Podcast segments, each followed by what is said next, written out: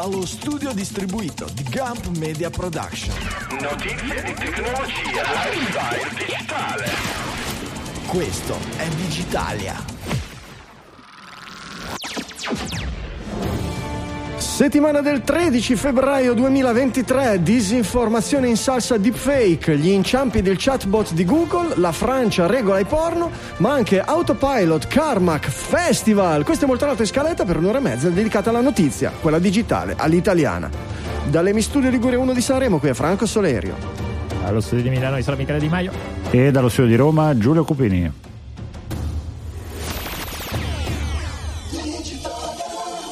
Eccoli tutti, buongiorno, bentornati su Digitalia ai nostri cari ascoltatori digitaliani e buonasera, bentornati ai miei colleghi Michele Di Maio, nell'angolo a sinistra, Ciao, Franco, Michele. Di Maio, sta andando nell'angolo a destra del ring, Giulio Cupini, ciao Giulio. E tu fai l'arbitro, cosa fai? io faccio l'arbitro, O fai quella con passa con i ring. D'altra parte, Eh, beh, alle eh, beh. botte. Scusa, ma citavi, citavi un festival, ma quale festival? Il festival, Festival. il festival del eh, pipistrello imbalsamato di... Sì, Ne ho letto. hai letto? Sì, sì. Ah, com'è andato quest'anno? Purtroppo non sono riuscito a partecipare. ha vinto il pipistrello della contea del... no. Ehm, davvero, non ha... niente festival quest'anno per voi? Siete sempre... si- Siete No, no, io un Ma po', anche per motivi di lavoro, devo sapere un po' che aria tira, che aria non tira, e quindi. Eh, eh, Sponsor, mica sponsor. eh sì. Beh, sì, fe- sì. festi- festival devo dire che ha eh, nelle ultime edizioni ehm, con ringiovanimento della, della Rin- ringiochi- proposta di cantanti Assolutamente. ha- devo dire ha riacquistato una rilevanza mh, culturale Popolare. Che assolutamente. esatto cultural popolare non si pensa di vedere chissà che cosa eccetera ma una, una rilevanza anche sociale non, non- non indifferente questo bisogna, bisogna riconoscerlo Beh, Milano Cioè- è tappezzata di manifesti, principal- poi non so quanto è, è un investimento di Spotify o quanto so, ecco, advertisement con le case discografiche, però eh, tutte le fermate dei mezzi pubblici sono tappezzate di pubblicità a tema cantanti del Festival di Sanremo. Tante Sì, ma c'è da dire a livello di presa pubblicitaria quest'anno penso la raccolta, leggevo qualche numero, è stata tra le migliori degli ultimi anni, al di fuori del tema dello share che è un po' viziato dal fatto che c'è stata una diminuzione molto forte delle, eh, diciamo, dei televisori con- accesi negli ultimi due anni, quindi Mm. vedete il campione registrato dimostra uno share più alto anche se lo share assoluto è più basso però la percentuale è più alta perché il campione totale di chi vede la TV in Italia è diminuito post-Covid. C'è stata una rincorsa di un meno 15% sul totalone, quindi Tu sai, è Giulio, un po' compresso. Ti, ti interrompo per una precisazione. Tu sai a questo proposito se il ehm, se nello share, in queste percentuali che vengono calcolate, viene calcolata anche l'attività dei servizi di streaming e quindi No. ecco appunto, per cui chi eh, eh, diciamo che se ci sono un milione di persone che guardano in quel momento Netflix addirittura sul televisore, non vengono calcolate nella cosa. Per cui se tu hai assolutamente. se tu hai il 65% di share quando fai il festival, hai il 65% di share di quelli che non guardano streaming, non guardano Amazon Prime, non guardano Paramount Plus, non guardano Disney Plus. Beh, è un po' ingannevole come. Beh, come guarda, parametro. questo è, è un po' lo stesso problema in cui ricade almeno fino a qualche tempo fa, perché adesso negli indicatori comincia ad esserci, però si leggeva negli ultimi anni diminuisce il commercio al dettaglio che non comprendeva però l'e-commerce. Quindi è una dinamica abbastanza simile perché tu compri Eh ma, negozio, però compri B2C. A un certo punto e- diventa barare sui numeri, nel Eh, senso sì, che non sì, puoi, non sì. puoi dire, cioè, se vuoi dare un numero, devi dare un numero di quella che è la tua rilevanza nei confronti dei competitor. E sinceramente non puoi dire che se tu presenti un format di intrattenimento serale, canoro e televisivo, non sei in competizione con Netflix, con eh, Amazon Prime e con Disney Plus. No, non- Certo, dai, un, dai un numero certo. che non ha proprio significato, no? È come se noi ci Beh, vendessimo- dipende però dove metti l'asticella, però, perché a quel punto forse dovresti includere anche YouTube e se includi YouTube forse dovresti includere anche TikTok. Sono formati diversi, però sempre di video stiamo parlando Ah. ed è, diventa succedaneo alla, alla televisione. Sì, eh, certo, oggi c'è una, c'è una- c'è una serie di attività che sfumano una nell'altra. Però se proprio devi dire noi siamo i puristi e vogliamo vedere quante famiglie sono davanti al televisore e quante ce ne accaparriamo noi, certamente quelli che guardano Netflix non li, puoi, non li, puoi, non contare.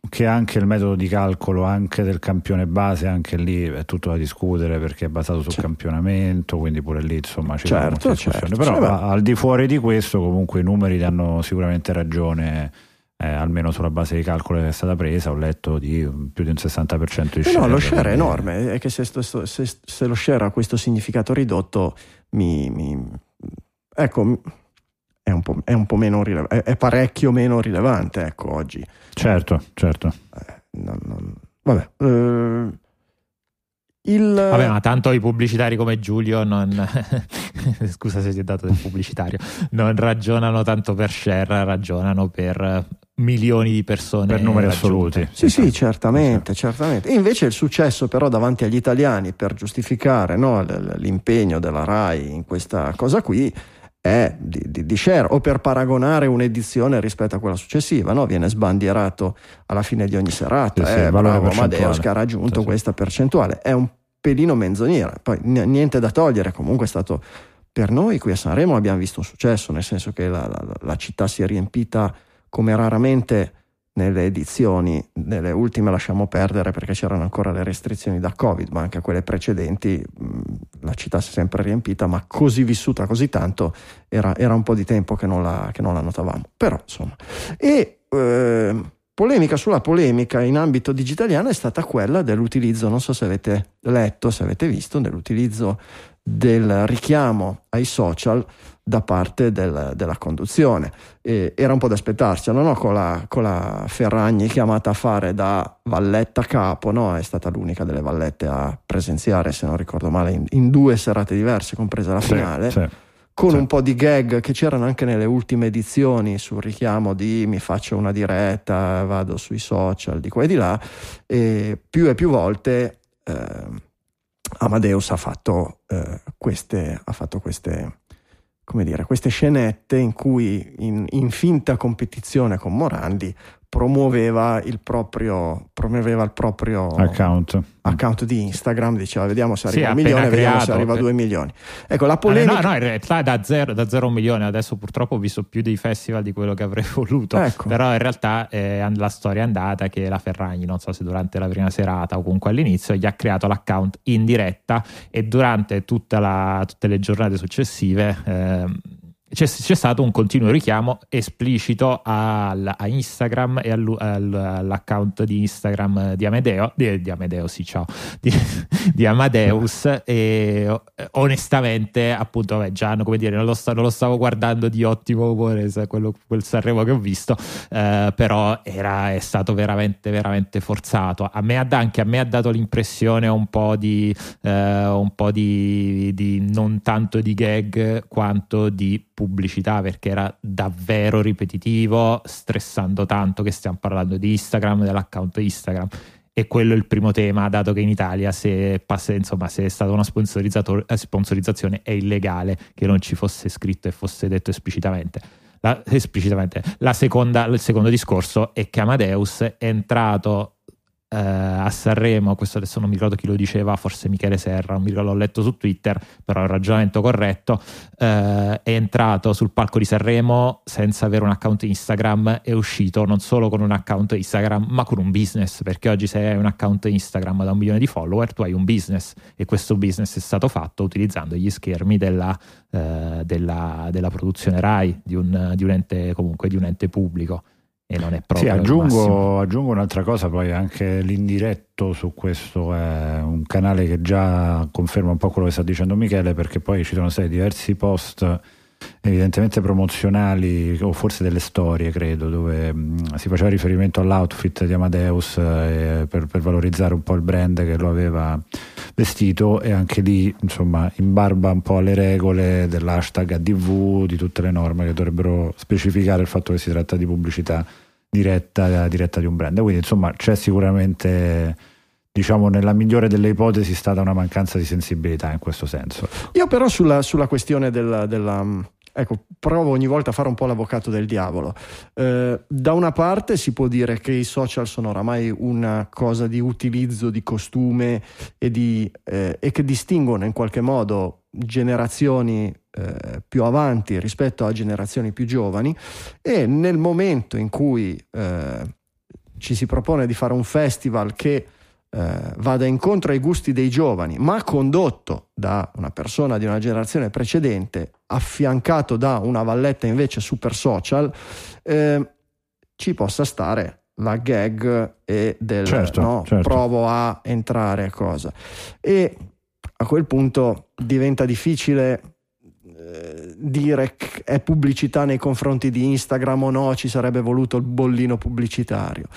Questo, ripeto, facendo un po' l'avvocato del diavolo e cercando un po' di capire, è ovvio che hanno giocato un pochino su questo equivoco. Io non credo peraltro che eh, Meta abbia tirato fuori dei soldi nei confronti della RAI per, perché eh, perché Amadeus promuovesse l'utilizzo di Instagram in maniera più o meno celata. Sull'entrare, no. sull'entrare ecco, senza un account Instagram e uscire di lì con un account da, da 1-2 milioni che ti può magari fruttare 20-30 mila euro a post pubblicitario in seguito, è vero anche questo, ma è anche vero che comunque nel momento in cui un datore di lavoro ti dà, eh, come RAI, ti dà una visibilità del genere, non può pensare che tu non aumenti la tua popolarità e, e avere un, e avere un Sì, controllo Franco. su quello che tu faccia con la tua Ma non lo popolarità. ripeti in 5-6 seguito. volte durante la stessa È trasmissione. vero, però ti ecco. ripeto, diventando una gag, hanno giocato, hanno sparato un po' sul Mm. torbido, ci sta. Poi, ripeto, Michele, nessuno sa che cosa ci sia scritto nel contratto tra Amadeus e la RAI, perché può darsi che Amadeus abbia chiesto e abbia specificato che all'interno di questo avrebbe proposto, avrebbe fatto. Eh, Considerate che festival, io eh, parlo e conosco con ragazzi che gente della mia età che conosco fin, fin- ci, ci giocavo a calcetto da bambino per dirvi che oggi è non nella stanza dei bottoni anche se qualcuno anche, anche molto vicino, ma giornalisti che passano tutta la settimana del festival nella sala stampa, eh, maestranze che lavorano nel backstage, per cui idraulici, elettricisti e robe del genere. E ehm, chiunque ti dice che festival è una macchina enorme e come tutte le macchine enormi, per non deragliare, eh, è completamente scriptata, cioè tutto quello che vedi, anche quello che sembra più ehm, uscire o dal cuore o dall'incidente, in realtà è tutto scriptato, compresi no, i fa- le, le- le minacce di suicidio del passato, vi ricordate Pippo Baudo che implorava quello no, a Qualche barbicato ascoltatore non era neanche nato. eh, beh, beh sì, ma parliamo, beh, ma non, sì, 15 anni fa, non è... Comunque sì, Aspetta, certamente. cerco. Certamente. Eh, è successo più di una volta, peraltro, una roba del genere. E è tutto. Non succede praticamente nulla che non sia scriptato e tutto quello che succede che non è scriptato viene bloccato e placcato prima che degeneri proprio perché una cosa così enorme è molto, è molto, molto facile che abbia degli incidenti e che degeneri. Per cui mh, lo vedo difficile che tutto questo, compresa la promozione della- della- della- del, del proprio account, sono- non fosse concordato con la RAI e, e regolamentato dal, dal loro contratto. Ecco. E poi tutto è possibile, non- non- senza la testimonianza, la Poi fonte pa- diretta. parla, parla poi di Maio che si è fatto il suo primo milione di follower usando digitali. Grazie al Assolutamente sottoscritto, sì, certamente. assolutamente sì, sì, sì, appunto, appunto. È il Era il 95, Franco, quella volta del suicidio con E 15 Baudo. anni fa, no?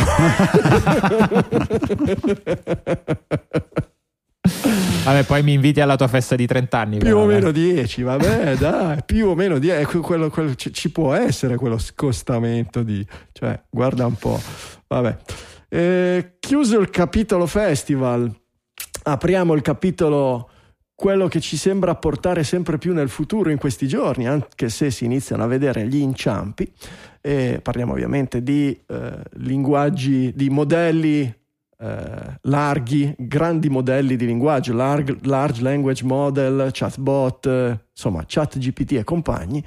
Eh, questa settimana è stata segnata dalla presentazione della rincorsa eh, prima Microsoft, che sappiamo è tra i principali, se non il principale finanziatore da, quanto, da qualche tempo di OpenAI, per cui la, la, la, l'azienda che sta dietro a ChatGPT e da lì, per fare due esempi, che aveva già, fatto, aveva già annunciato che avrebbe integrato dentro, sue, eh, dentro i suoi prodotti questo tipo di intelligenza artificiali e ha presentato proprio questa settimana e ha aperto a un pubblico per ora molto ristretto questa versione di Bing alimentata a ChatGPT.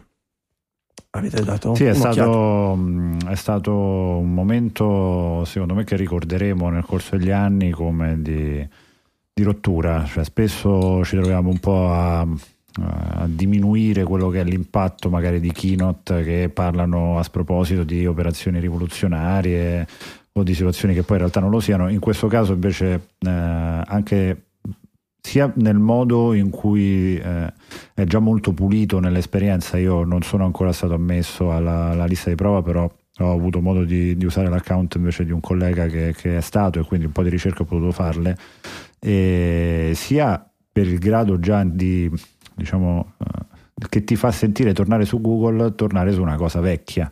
E quindi vedere questa percezione nel corso di, di, poche settimane che mette in difficoltà in maniera così evidente Google che su quello al core business mi è sembrato ancora di più interessante anche rispetto all'approfondimento che su questo ha fatto Nadella nell'intervista a The Verge eh, in cui in maniera molto trasparente ha detto noi abbiamo uno share sulla ricerca molto basso e nonostante questo per noi è già un mercato dove guadagniamo quindi per noi anche lo 0, di punti che andiamo a guadagnare da questa operazione sono uh, ovviamente revenue che andiamo a portare a casa perché non dobbiamo stabilizzare una cosa dove perdiamo e forse un giorno guadagneremo, ma già si tiene in piedi da solo. Uh, Google è un mostro in questo senso, ma vogliamo farli ballare, vogliamo che il mercato si renda conto che se li tiriamo fuori a ballare siamo stati noi a farglielo fare. E, e credo sia un approccio che dà merito anche alla, alla testa dell'azienda. Quindi eh, lato mio sono molto colpito, quello che ho provato, ho trovato un grado di approfondimento di pulizia che tiene in considerazione anche quella che era una tematica che avevamo approfondito in una delle ultime puntate dicendo si passa dalla ricerca alla conversazione e quindi facendo questo cambiamento si rischia di diminuire la pluralità delle fonti a cui si può accedere e il modo in cui loro l'hanno interpretato, quindi una risposta ad una domanda, ad una ricerca che ti anticipa uh, le cose salienti, ma che poi ti cita le singole fonti e ti invita ad approfondire sui singoli aspetti, è un taglio che a me è piaciuto molto e che penso anche per, per il mestiere, ad esempio, dell'agenzia, di quello che noi facciamo per i nostri clienti, eh, sia un aspetto molto interessante che cambierà radicalmente anche il nostro modo di lavorare, quindi Beh, sia vedi, vedi, professionale che di utente. Cercheremo di vederlo perché quello che abbiamo visto per ora sono cose molto molto parziali. Assolutamente. La, la questione delle, delle, delle, fonti e delle sorgenti è una cosa molto molto in dubbio, è una cosa molto, ma ne parleremo più avanti. C'è stato un articolo di, me l'ha messo credo Michele, di Mantellini al riguardo, ma ci arriviamo con calma.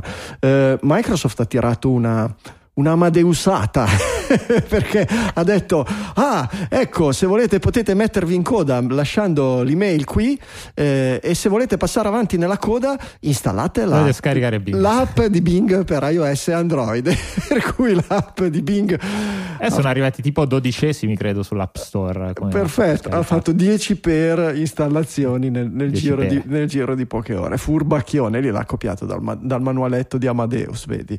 Eh, sì, no, allora sicuramente, eh, come dire, questa è una di quelle cose che verranno poi probabilmente non solo raccontate nei libri che parlano te- di tecnologia o di storia della tecnologia, ma anche di storia dell'economia, perché questo è il classico caso in cui c'hai il, eh, il leader di mercato che ha una quota di mercato quasi bulgara su, su un segmento, soprattutto poi in un mercato come quello degli Stati Uniti che eh, da una parte probabilmente non si è guardato abbastanza attorno con quello che stava succedendo, anche se comunque un piede nel, e, e poi ci arriviamo con Bard, eh, un piede lo ha sempre avuto, un team di sviluppo l'ha sempre avuto, però è stato innanzitutto molto più cauto nel, eh, almeno fino all'altro ieri, quando poi ha, tirato, ha, tirato un po di, ha avuto un po' di problemi. Ecco, eh, è stato molto cauto nel rilasciare questo, questo prodotto e invece si è trovata Microsoft che appunto non aveva niente da perdere, soltanto che da guadagnare, che ha messo, ha messo la quinta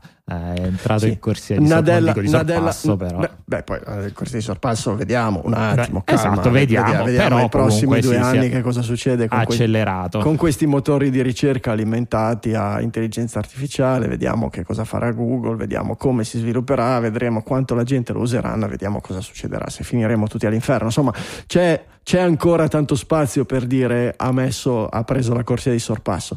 Però ecco, la, diciamo corsia, che, la corsia l'ha presa. La, diciamo che ha messo, ha messo, la freccia. Ha messo la esatto, freccia. Ha messo poi la freccia. Forse ha schiacciato il pedale. Sì. Se poi abbia abbastanza cavalli per passare, mm, vediamo. Mm, lo, vediamo, lo vediamo. Però ecco, certo. Che, il, che Nadella si travesta da underdog a capo di una delle, delle, delle aziende un più, sì. più grosse. Eh, però è così, però, ragazzi. Cioè, sì, in un mercato come quello della ricerca nel mercato così. della ricerca è proprio così. Certo, e, certo. e, quando dice sì, però noi siamo piccoli, piccoli, piccoli, ma ci teniamo in piedi, è un po' come, è come quando io incontro in giro per, per, per, per il mondo, incontro il, l'amministratore delegato di Spotify e gli dico sì, sì, tu ci avrai un miliardo e mezzo di utenti, ma noi a Digitalia siamo break even dal giorno 1. Esatto, ne facciamo ecco. più utili. e su Paghiamo questo, anche più tasse probabilmente. Que- anche più tasse sicuramente. su questo non ci piove. Ciao Spotify. Va bene. E, ehm, pare che arriverà, che Microsoft nei prossimi giorni non si fermi qui, ma che eh, integrerà anche direttamente dentro la suite Office per cui preparatevi agli strafalcioni più grossi nei prossimi file Excel che arriveranno sulle vostre scrivanie. Beh, però visto che CT, CT Excel, eh, ad esempio, eh, avere la, possib- la, possibilità, ad esempio, di creare delle formule un po' più complesse, certo, scrivendo certo. quello, scrivendo no, quello che vuoi fare per io, io BI, ho, già, ho già visto un foglio di Excel con scritto January, February, Merwary, February, Mayuary, January e Giuluary. Sì, sì, sì, sì, Google Sheet con Bard era quello. Sì, ah, quello era Google Sheet con Bard. Ed effettivamente la risposta affrettata è stata Bard. Io ho letto addirittura titoli del tipo eh, panico a Mountain, Mountain, View, giusto? Mountain View è Google, ricordo bene. Sì, eh, panico nel quartier generale di Google, vengono richiamati i fondatori per affrontare l'emergenza di questo ritardo, eccetera. Non lo so. mi sembra no, arrivano no, eh, Sergei Brin eh, con l'occhialetto. Con la, con la Lambo no, brr, con la nuvola sgommano cosa, siamo arrivati salveremo noi la situazione tipo film d'azione eccetera. Boh se il risultato è Bard però insomma le cose non vanno tanto bene. Cosa è successo alla presentazione di Bard? Beh, innanzitutto è stato interessante, infatti questo, questo succedeva mentre noi registravamo la puntata di lunedì scorso, perché era già nell'area che Microsoft avrebbe eh, richiamato i giornalisti per la, sua, per la sua presentazione e Google ha cercato di anticipare Microsoft con quest'altra, con quest'altra eh, presentazione che poi se non sbaglio è quella che si è, tenuta, si è tenuta a Parigi. Tra l'altro è andata anche abbastanza male non si trovava un telefono insomma sì, sì, proprio rookie mm. Esatto, hanno fatto un po, di, un po' di brutte figure anche poi nella presentazione, nella presentazione stessa, quindi Google in realtà comunque ha confermato di essere abbastanza, abbastanza, indietro perché poi di prodotto vero e proprio non ha fatto vedere praticamente niente, ha detto ok adesso rilasceremo questa tecnologia, chiamiamola così, a degli sviluppatori, a un pubblico, a un pubblico scelto e, e, niente, il problema qual è stato? Il problema è stato che in una delle, dei prompt, eh, dei, uno dei prompt eh, che ha che hanno fatto, che hanno fatto vedere eh, c'era una domanda su quale fosse il pianeta extrasolare più vicino a qualcosa, qualcosa del genere. Eh, il, um, o no, qual è, qual è stata la, sì, prima la, prima foto? La prima foto, gli, gli, esatto. No, gli, chiesto, gli, hanno chiesto di descrivere il, il, il, telescopio, se non sbaglio, a Hubble o o uno dei tipo telescopi di e cose. qual è stato il, il primo telescopio e lui ha detto, fatto- e lui ha detto fatto tra l'altro, grazie a Ah, questo tra l'altro, telescopio è stato visualizzato il primo esopianeta, eh, cosa che era plausibilissima da leggere, ma assolutamente sbagliata dal punto di vista fattuale. Esatto, cosa che poi è un errore che chi ha esperienza con un qualsiasi prompt o risposta di chat GPT è assolutamente nell'ordine di grandezza di quello che oggi è questo tipo, questo tipo di tecnologia. Sì, loro ci hanno il fatto il problema promo. è che non ci fai una presentazione sopra e dici ah questa è la nostra tecnologia ecco vuol dire che hai No, ma infatti vari eh, problemi è, è ovvio che Google non ha fatto una bella figura. Bisogna capire se la, la non bella figura di Google è, è dovuta alla parte comunicazione di Google che ha, oggettivamente ha sbagliato tutto, ma potrebbe essere slegata dal tema tecnologia che sicuramente è molto più interessante quello che si è visto.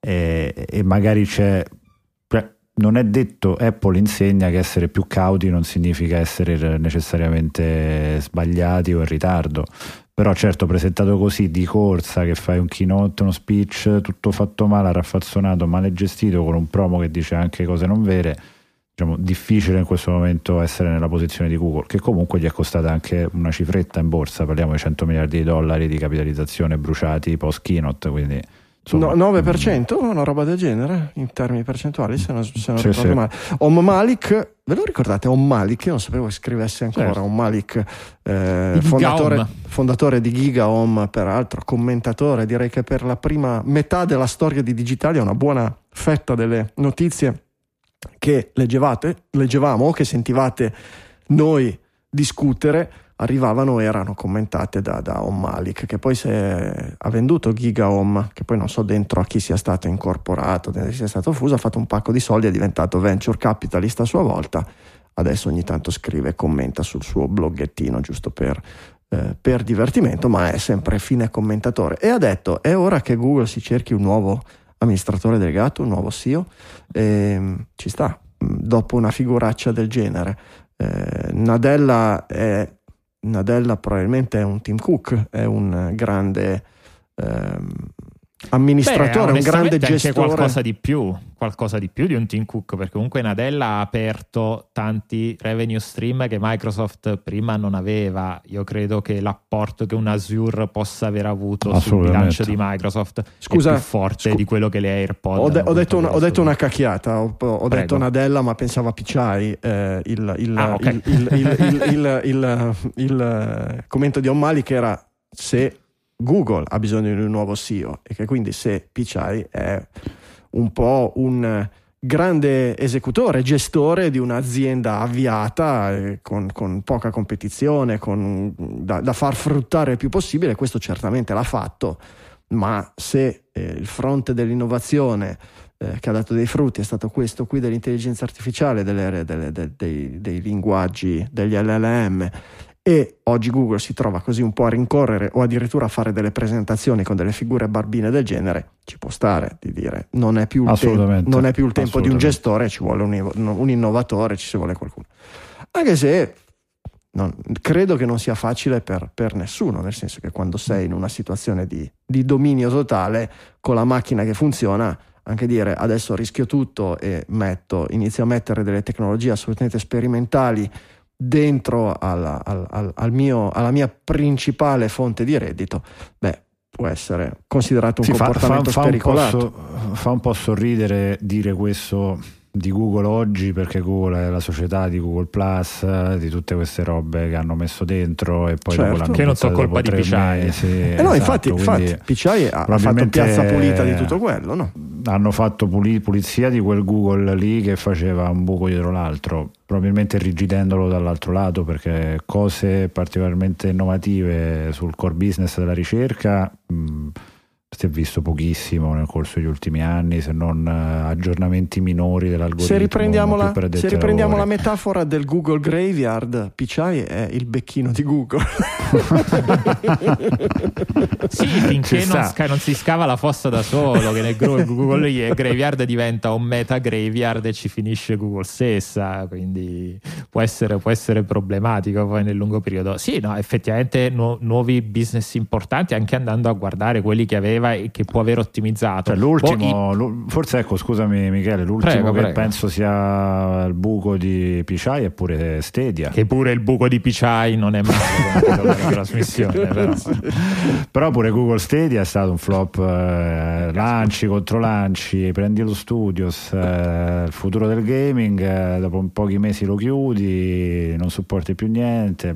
Vero, ah, lì onestamente ci vedo come dire uno però. studio sbagliato a livello di su quale business impostare, eh, impostare il non futuro. Ha spostato, non, ha eh. spostato, non ha fatto chissà che danno agli investitori di, di Google quello, no? è un divertismento, un eh. vediamo, cerchiamo di investire, vediamo se esplode, non è esploso. Fosse esploso per qualcun altro, dici oggi c'è Nvidia che è diventata leader di un mondo in espansione del gioco online esatto. e fanno i miliardi, beh, dici picciaia da beh, licenziare. Però Microsoft sul cloud gaming eh, ne ha fatto Questo un asset importante. Eh. Però mm. c'hai un'infrastruttura diversa, c'hai tutto il mondo Xbox Google, Live, Xbox Google Cloud, e... dai. Sì, non parte da sì, zero. Però insomma i numeri non sono ancora quelli Conti- Sony continua a vendere più PlayStation di quelle che riesce a produrre e ci sarà, ci sarà un motivo. Ecco. Non, non, è stata così disruptive la, la, la tecnologia e, e, l'uscita di. Ehm, a proposito di buchi e di becchini, eh, avete visto il.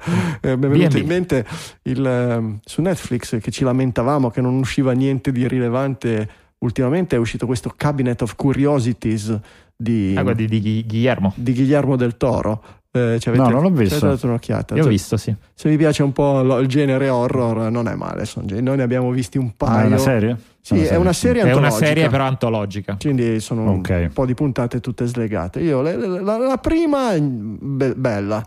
La seconda, boh, roba di ratti. A me i ratti sinceramente stanno particolarmente antipatici. Però devo Ma dire... Io leggevo di articoli eh, su questa puntata specifica che dicevano se avete la fobia dei ratti non vi avvicinate a questa, a questa puntata. Ecco, perfetto, io mi devo essere perso, ma io non ho la fobia dei ratti, però sinceramente non mi, non mi, non, non sono non mi piace perché, ma in realtà non mi piace neanche, mi piaceva molto da ragazzino, mm, ho perso presto il gusto per il genere toro? horror, per il genere ah, horror okay. in generale.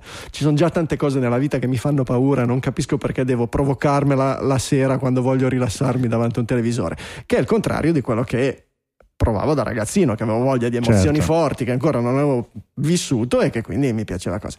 Però mi sono forzato, anche Luisa era un po' che di tempo che diceva vabbè guardiamo qualcosa di horror, qualcosa di horror, ci siamo guardati queste due puntate, probabilmente guarderemo tutta la serie. Non è così terrificante, eh? non, non, non, non, ha no, una suspense, un pelo rizzato sulla nuca alla Profondo Rosso o alla, o alla Nightmare on Elm Street però insomma è abbastanza però è fatto bene devo dire è fatto, fatto comunque fatto. nell'ultima decina d'anni eh, il genere horror si è ripreso molto eh devo dire ci sono un sacco di, di sì, cose in giro sì c'era sì, que- sì, c'è un, qualcuno che parla di una nuova golden age dell'horror c'era quella, quella serie sempre non Parlo di film. Eh. Di film, sì. Invece c'era, c'era quella serie, come, com'è che si chiamava? Si chiamava proprio American Horror Stories, è possibile?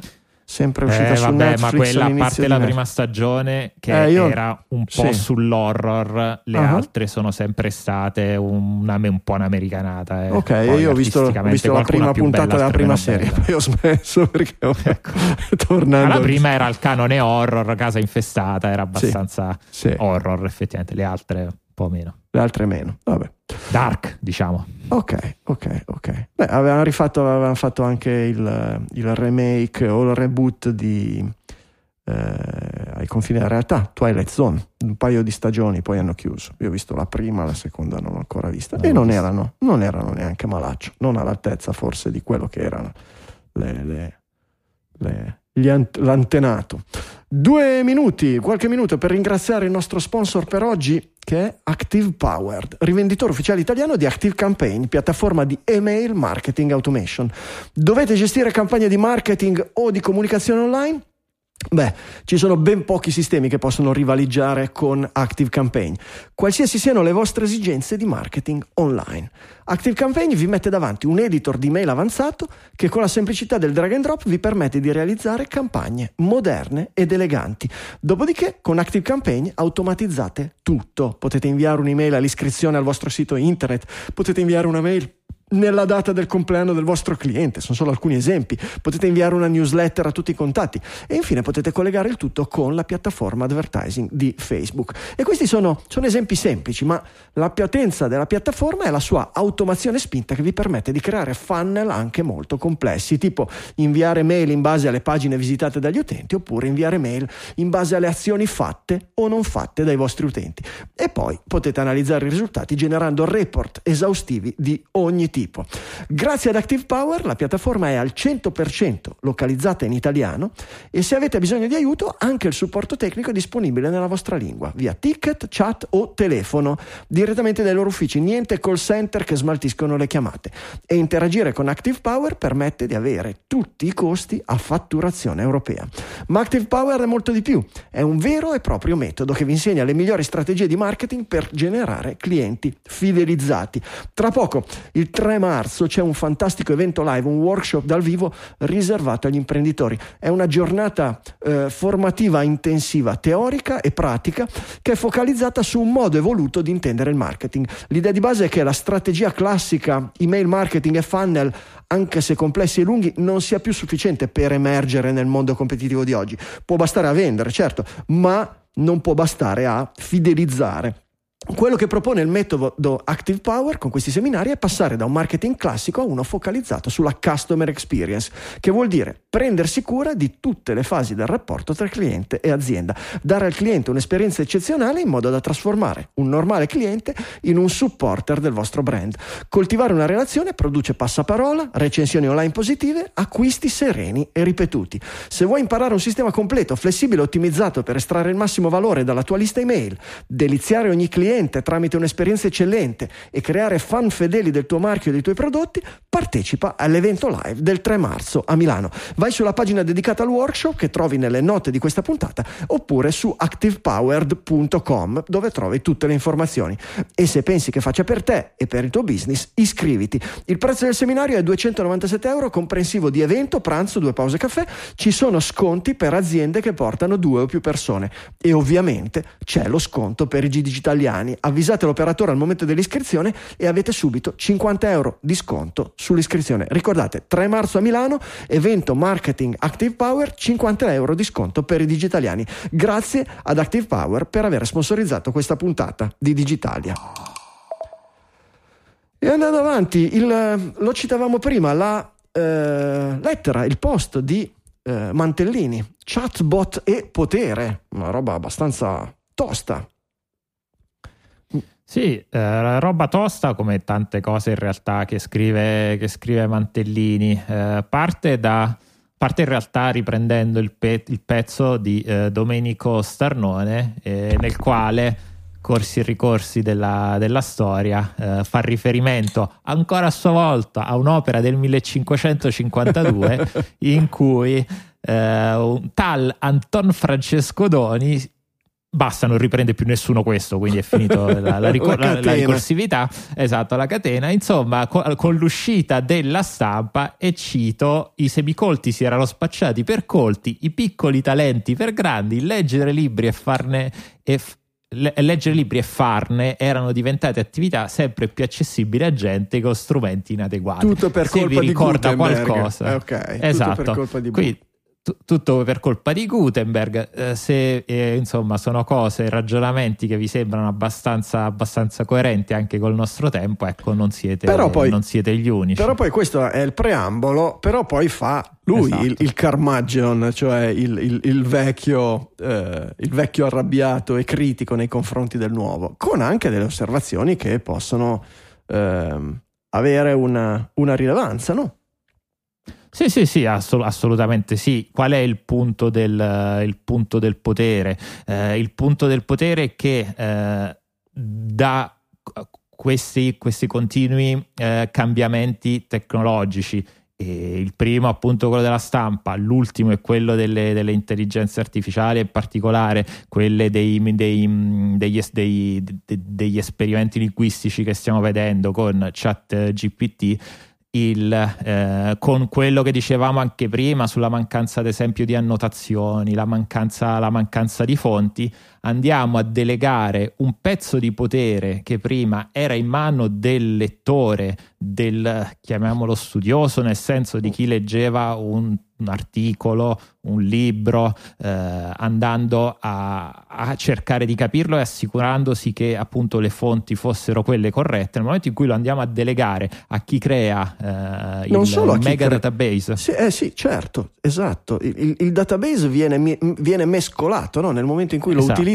per allenare una rete neurale. La rete neurale poi nel suo output non ha alcun riferimento su quelli che sono i punti di partenza, da quali dipinti e quali foto sei partita per farmi vedere, per ricostruire questa immagine che mi hai fatto, cara Stable Diffusion o da lì, da, quali testi hai preso questa risposta? In realtà da nessun testo, no? I, i large language models rispondono in base a una conoscenza statistica. Dopo questa frase, statisticamente gli esseri umani, oppure nel mio dataset, statisticamente ci sono queste altre parole. Statisticamente dietro a questa parola c'è quest'altra parola, per cui costruisce delle frasi per imitazione, per spappagallaggio, mette insieme dei concetti e a volte fa degli strafalcioni perché non c'è alcun peso del significato, non c'è alcun contenuto semantico dietro a quella che è, no? non rimane più il contenuto semantico dietro a quella che è la costruzione informativa della, eh, della rete neurale. E questo è un problema, no? Eh, io eh, continuo a vedere eh, fail vari sempre più grossi relativi a esperimenti con questi chatbot che sono particolarmente preoccupanti nel momento in cui pensiamo di metterli come motore nostre, dei nostri meccanismi di ricerca. Sì, c'è anche, c'è anche da dire, secondo me, a, a riguardo di questa particolare casistica, è che il rilascio al pubblico ha avuto un'accelerazione talmente tanto breve e talmente tanto fino al momento prima siamo stati abituati eh sì. a Siri che non capisce manco chiama Gino e Pino probabilmente mh, essere arrivati in poco tempo a poter ragionare di approssimazioni false rispetto a una domanda sul senso della vita, beh, secondo me ne fa. Anche perché, veramente... attenzione, sono due cose enormemente diverse Siri, Alexa e ChatGPT. Cioè Siri, Alexa e Google Assistant hanno dei motori a rete neurali per interpretare la domanda, per capire il linguaggio, per interpretare il significato certo. della domanda, ma poi ti danno delle risposte indicizzate da motori di ricerca molto puntuali. Algoritmiche. Da cui, sì, ma elenchi, no? Cioè, io capisco che tu mi hai chiesto questa cosa qui e ti do un'informazione che arriva da questa pagina di Wikipedia, da questo articolo di giornale, da questa repository e posso chiedere e posso ri- risalire a da dove arrivava quell'informazione. Posso andare su Wikipedia, leggere le fonti, posso andare sull'articolo della CNN che mi riporta e leggere le fonti, se l'articolo è fatto bene. Oggi lasciamo perdere che nel giornalismo eh, online riportare le fonti va sempre meno di moda perché sembra di fare la pubblicità alla concorrenza. E ehm, questo si perde molto nelle risposte di questi di, di chat GPT e compagni. E, e, questo è assolutamente intollerabile perché porta a quello che appunto può essere la manipolazione da parte del potere. Chiunque sia il potere è in grado di eh, infilare delle, dei pesi, dei bias, delle, delle storture che nessuno è in grado di verificare. Nel momento in cui avessimo tutto quello che dipende oggi dal motore di ricerca, da Google, in ambito di, di, di conoscenza, di ricerca, eccetera, trasferito immediatamente su ChatGPT sarebbe il caos più totale oggi. Poi non sappiamo se nel futuro de, di questi chatbot ci sarà l'introduzione di dei sistemi per andare a recuperare quella che è la, la, la, l'origine, le fonti e tutto quello che vogliamo. Beh, allora, in qualche modo qui il mercato dovrà intervenire perché comunque il sistema eh, certo. di revenue con cui si tengono in piedi questi giganti è il traffico che portano poi ai singoli portali che a loro volta genera tutto il meccanismo pubblicitario, quindi se si rompe quella macchina hanno tutti un grave problema e altre fonti di revenue al di fuori dell'abbonamento al servizio al momento non sono state proposte, quindi il ci pro- sarà un'attenzione. Il problema, è, il problema è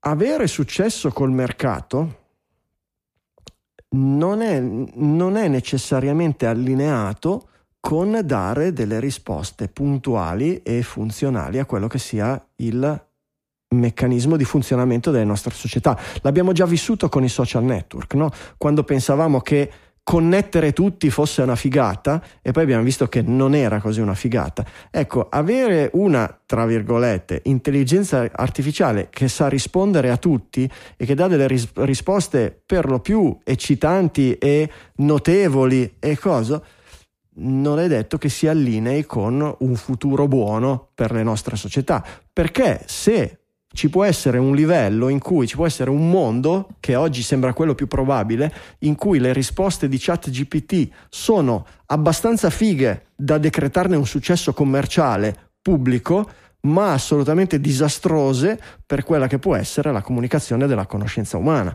Vedi quando lo convinci che 10 più 10 fa 12 o quando ti, ti, ti dice, non so, qualcuno ha, ehm, mi ha colpito molto, è una roba un po' specialistica, ma l'altro giorno su una chat di, di, di, di Vela eh, ha, ha chiesto a ChatGPT qual è il palmarès degli atleti, palmarès internazionale olimpico degli atleti della Federazione Italiana Vela nella storia delle Olimpiadi e ChatGPT ha tirato fuori un bellissimo palmarès con tutte le medaglie vinte, citando tutti i velisti e non ce n'era uno giusto. Nel senso erano tutte, erano tutte, persone vere, erano tutti velisti veri, alcuni di quelli non hanno mai vinto una medaglia, pur essendo stati dei velisti famosi e che hanno fatto dei bei risultati, ad altri ha attribuito la medaglia sbagliata o ha detto che regattava su una classe completamente sbagliata o che non esisteva ai suoi tempi. Ha detto che Paul Elvestrom per la Federazione Italiana Vela ha vinto un mucchio di medaglie. Paul Elvestrom, qualsiasi velista sa, è stato uno degli atleti più medagliati di sempre, ma era danese, correva per la sua Danimarca. Per cui è sempre una penisola. È, è, è, è proprio la risposta classica di ChatGPT, che è bellissima e ti stupisce. Credibile, ma falsa. Ed è, ed è, esatto, ed è quello che dice l'articolo che hai postato tu, Giulio, bullshit, cioè stronzate. Assolutamente. Eh, e eh, se pensi a, purtroppo, quello che mi ha colpito di questo articolo che, che hai messo è, eh, è, proprio questa analisi del, del, funzionamento della comunicazione umana. Cioè la, nella comunicazione umana tu puoi dire la verità, tu puoi dire una falsità, una bugia, ma c'è anche un livello intermedio che non è intermedio, che è dire stronzate, no? Permettete, perdonate il termine, ma eh, il, il, il eh, stronzate nel senso di altro termine volgare, cazzate. Che cosa vuol dire? Vuol dire dire delle cose che sono in parte giuste, in parte sbagliate, senza pensare a quello che è l'esattezza del significato, ma facendo solo attenzione a quello che è l'effetto che voglio raggiungere nella persona che mi ascolta. Vi ricorda qualcuno? Vi ricorda qualcuno dei politici che abbiamo, con cui ci siamo confrontati negli ultimi decenni, nell'ultimo decennio, anche quello precedente, eh, o se vogliamo di tutta la politica con cui ci siamo confrontati negli ultimi 30 anni, eh, da una parte e dall'altra, in dosi variabili a seconda della vostra analisi, della vostra sensibilità, eccetera. Cioè la comunicazione umana purtroppo tante volte non è ingegneristica, non è digitale, non può esserlo, non è puntuale perfetta, contiene sempre un certo livello di, no, di cazzate. Ecco, certe volte può diventare talmente basata sulle cazzate che ha lo stesso il suo effetto, cioè raggiungere dei voti, convincere delle persone, pur avendo poco o nessun riscontro con la realtà. E ChatGPT con questo tipo di risposte ha esattamente quell'effetto. Sì, ma infatti il tema, il tema della diciamo, abbiamo visto una, un momento storico in cui si è tanto parlato di fake news come di un problema sociale importante, però mh, credo che potremmo dire, probabilmente non l'ho sentito da nessuna parte, ma potrebbe essere l'inizio di un momento in cui invece arriveranno le credible news, che potrebbe essere una roba assolutamente ancora più grave, perché veramente nel momento in cui riesci a definire come vera o falsa una cosa, hai un modo per discernere nel momento in cui diventa tutto credibile certo. è un mare magnum in cui è difficile navigare. Eh certo, certamente, certamente, certamente. E direi che andiamo oltre il concetto delle fake news qui, no? Andiamo, andiamo è, assolutamente, è, un livello, è un livello oltre e boh, mh, facendoci prendere dall'entusiasmo di questi modelli, entusiasmo anche commerciale, di investimenti, di ritorni economici, rischiamo di, di, di poi avere degli, dei, dei, contraccolpi come sono stati Cambridge Analytica, come sono stati il, laptop di Biden o, o robe del genere. Sì, forse aggiungo soltanto una cosa, forse noi abbiamo sempre criticato un vizio di base di quando sono nati i social, di quando tante delle tecnologie che oggi hanno portato drammi, eh, abbiamo sempre evidenziato che, che, è stato uno dei peccati originali, cioè che nel momento in cui sono nate tutto il mondo ha subito gridato al miracolo, incensando quanto fosse fantastico e meraviglioso tutto quel mondo luccicato e meglio del mondo precedente. In questo caso e probabilmente il Financial Times nell'esempio, ma tanti altri articoli abbiamo preso, probabilmente un minimo come società un po' di anticorpi ci stanno, perché tanti che si interrogano su queste problematiche al di fuori dell'entusiasmo le vedo e le leggo, cosa che all'epoca non era così al di fuori di pochissimi specialisti. Speriamo che, che diventi un tema dibattuto in maniera equilibrata. Vediamolo, vediamolo. Intanto è bella questa, questa eh, questo andare alla caccia delle, degli errori, degli strafalcioni, delle cose assurde. Bisognerebbe farne un, un documento, una repository, una wiki o un qualcosa del genere in modo da tenerle per i prosperi posteri e anche per utilizzarla appunto per limitare questi entusiasmi. Michele ce n'ha postate un paio, tipo la, la, la foto dei salmoni nel fiume, che è meravigliosa. Che tra l'altro credo che avessimo già ripreso in, in altre situazioni, che poi e questa è la versione in immagine della bullshit eh perché certo, alla eh fine certo. è assolutamente credibile e riflette poi esattamente quella che è la nostra idea di salmone Oggi, se tu parli con una persona, quando, cosa gli si accende in testa? Non gli si accende il pesce, gli si accende il, il filetto di salmone che trova sul sushi. Perché siamo nel, E- terzo, perché siamo nel terzo stadio della civilizzazione. Te le ricordi? eh sì, tre stadi nelle- della nell'inscitti- civilizzazione. nell'inscittificazione Nell'inscitti- della, della- Secondo della Douglas civiltà. Adams, tutte le grandi civiltà della, della nostra galassia passano, sono passate attraverso tre stadi. no? Il primo stadio è quello del cosa, il secondo è quello del quando e il terzo è quello del dove, rappresentate, no, esemplificate dalle domande cosa mangiamo oggi, quando mangiamo e tre dove andiamo a mangiare oggi. Sono i tre passi. Dopo il dove c'è l'estinzione di solito della razza. Noi siamo da tempo, siamo oltre al dove, abbiamo inventato, abbiamo inventato Just Eat e compagnie varie, per cui siamo già oltre il dove andiamo a mangiare, è il da dove mi faccio portare da mangiare che è Plus plus. oltre sì, il sì. paradosso di scendiamo neanche. Fermi, siamo oltre la soglia. Va bene, Michele. E quindi prompt di, di, cioè, di non so quale, quale motore in realtà.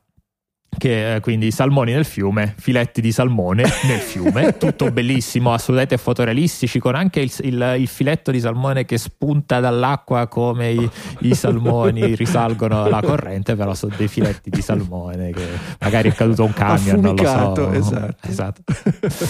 E, e l'al- l'altro la- invece- You can't fight the bias, perfetto. Esatto, questo in realtà l'ho beccato io perché oggi ero su Discord a giocare con Midjourney, anch'io cioè, ci sono caduto e ho, che effettivamente i risultati sono veramente veramente belli. E quindi ci sono caduto e ho comprato la- l'abbonamento anch'io. E quindi insomma c'era sto poverino, questo Vladimir che era sulla chat che fa- mh, faceva, dei pro- faceva dei prompt e, che, e chiede a, a Midjourney imagine a Russian army soldier with a machine gun eh, saves the world from the USA. Quindi un, Ok. un soldato de- dell'esercito russo, russo, con, russo, un- esatto. con una mitragliatrice salva il che mondo salva dagli il Stati mondo dagli Stati Uniti. Cosa esce da Midjourney? Questo è uno screenshot che ho preso io appunto su- sulla chat. Un soldato con la mitragliatrice, ma con la bandiera americana sul braccio, con in alcuni casi la bandiera americana anche dietro, che dubito sia un soldato russo eh, che sta salvando il mondo dagli, dagli Stati Uniti. Poi ho visto che dopo ci ha provato ha provato in altri modi, ha provato a fare tipo invece un soldato con una mitragliatrice con dietro una bandiera della Russia e in quel caso gli è, andato, gli è andata bene. Sì. Però ecco, questo spiega anche, cioè spiega, è un'altra prova appunto del problema del, del training di questa intelligenza artificiale, nonostante glielo dici perché gliel'ha detto Mhm. Russian Army Soldier, o è uscito un soldato americano, un soldato con la bandiera americana sul braccio, perché è stato allenato su quel tipo di, di immagini. Mi... Quelli che salvano sono americani. Se- Cioè, è certo, è certo. eh, Team America, andatevela a vedere se non l'avete visto. Team, Fuck Team yeah. America è un film, è un capolavoro dagli autori di, di- di- di South Park. South Park. È, una, è una- è una- è una roba, è un film da ridere che vi spiega tutto quello che è successo sul pianeta per mano degli americani negli ultimi, da- dalla, seconda- dalla fine della seconda guerra mondiale a oggi. Fondamentalmente è meraviglioso. Ehm, Michele, se riesci a recuperarmi due, mm, queste due immagini a risoluzione un po' più alta, posso metterle come immagine di capitolo così eh, fin- eh. finiscono direttamente. Se le trovi, se Vabbè, no, piuttosto rifa- rifacciamo, rifacciamo, il pronto a mezzogiorni e vediamo. Poi proviamo a vedere che cosa esce. Sì, e poi proviamo a mettere, mettere qualcosa di, di, made in, in realtà digitale. ci dovrebbe essere la ricerca su Discord, quindi credo di poter trovare anche l'originale. Ok, beh, in post trasmissione lavoriamo, lavoriamo un pochino. Da tutto questo emerge una cosa, un'attività che è. Um, che è curiosa, no? Che è quella un po' del saper divinare, di interagire con questi, con questi sistemi, con queste macchine, con questi che sanno tanto di oracolo, eh, con la capacità di manipolare l'unico input che abbiamo, cioè il prompt. Noi ci confrontiamo a fine puntata, da qualche puntata oramai, per riuscire a creare delle immagini di copertina della puntata che siano eh, in tema digitaliano, per cui che esprimano un po' qualcuno dei concetti o magari quello del titolo, che è sempre eh, bullshittaro per, per, vocazione digitaliana, che faccia un po' ridere, ma che sia anche in qualche modo espressivo di, di, di, di quella che è la critica di fondo. E eh, si leggono tutte le settimane articoli appunto relativi al, all'hacking dell'intelligenza artificiale, nel senso hacking nel senso eh, positivo al del termine, no? Del, sì, ma neanche sì, c'è anche il tentativo di effrazione, di modifica, ma prima di tutto di hacking, di saperlo fare, di saperlo smontare, di sapere in qualche modo di riuscire con gli strumenti che hai in mano a farlo sì funzionare, ma anche a farlo funzionare capendo quelli che sono i meccanismi interni della macchina. Quello è l'hacking, no? Lo smonto e lo rimonto così lo uso sapendo esatt- lo uso meglio perché so esattamente come funziona dentro, no? E... Ehm, sì, infatti il, il, il, Discord di Midjourney, che appunto guarda oggi, è super interessante, non solo perché una parte delle creazioni sono pubbliche, quindi tu vedi le altre persone che tipo di prompt usano e che tipo di tag davvero in eh alcuni certo. casi usano per avere determinati risultati. Però c'è anche una chat invece di confronto in cui tu puoi chiedere, ok, ma io ho avuto da questo prompt questo tipo di risultati, che cosa posso, posso aggiungere? Perché la bocca non è, sai, di, di quelle che escono con l'intelligenza artificiale che non si capisce niente. Allora ti risponde uno: prova ad aggiungere che la persona deve avere, ad esempio, deve sorridere. In quel caso l'intelligenza artificiale presterà probabilmente più attenzione alla creazione della bocca e quindi verrà una bocca di un essere umano e non di un essere alieno.